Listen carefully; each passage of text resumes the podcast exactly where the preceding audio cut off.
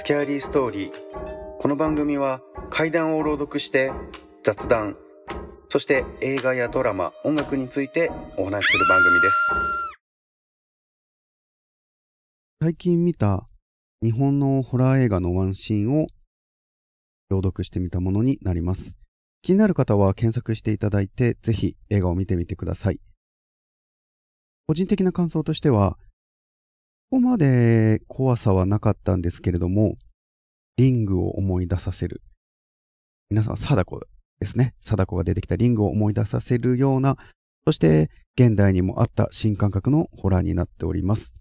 そしてエンドロールに隠された秘密。あ、そういうオチか。というものがあります。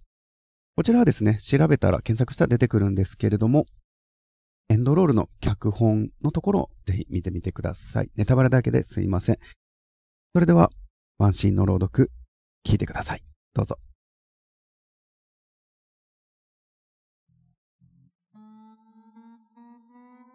ある男が道を歩いてた。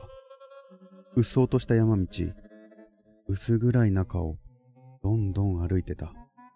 すると、チリーンとどこかで鈴が鳴った。なんだ？って振り返ると、遠くの方に異様に目の大きな女がいたんだ。耳が悪くなって早足になるんだが、そいつがずーっとついてくる。たまらなくなって、なんで追いかけてくるんだ？って聞いたら、その女はこう言うんだ。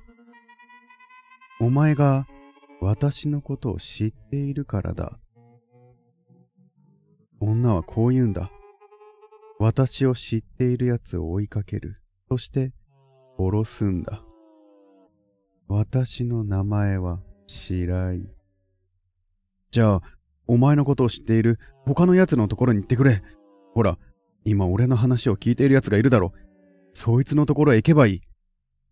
すると急に、目の前に白い霧が溢れてきて、しばらく経つと、スーッと晴れていき、そこに女の姿はなかった。